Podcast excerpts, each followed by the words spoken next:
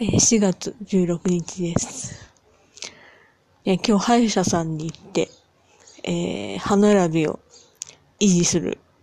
取り外し可能なリテーナーというものをつけてもらった結果、このような喋り方になってしまいました。あの、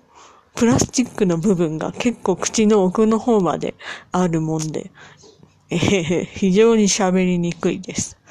えー一応食事の時と歯磨きの時と運動する時は外すみたいな感じらしいんですけど、結構がっつり喋ったりする時は外す、も外してもいいかもしれないですけどね。なんか変な喋り方の癖がついたらあれですしね。まあ、とにもかくにも、えー、歯並びも、この装置も、しばらく大事に使いたいと思います。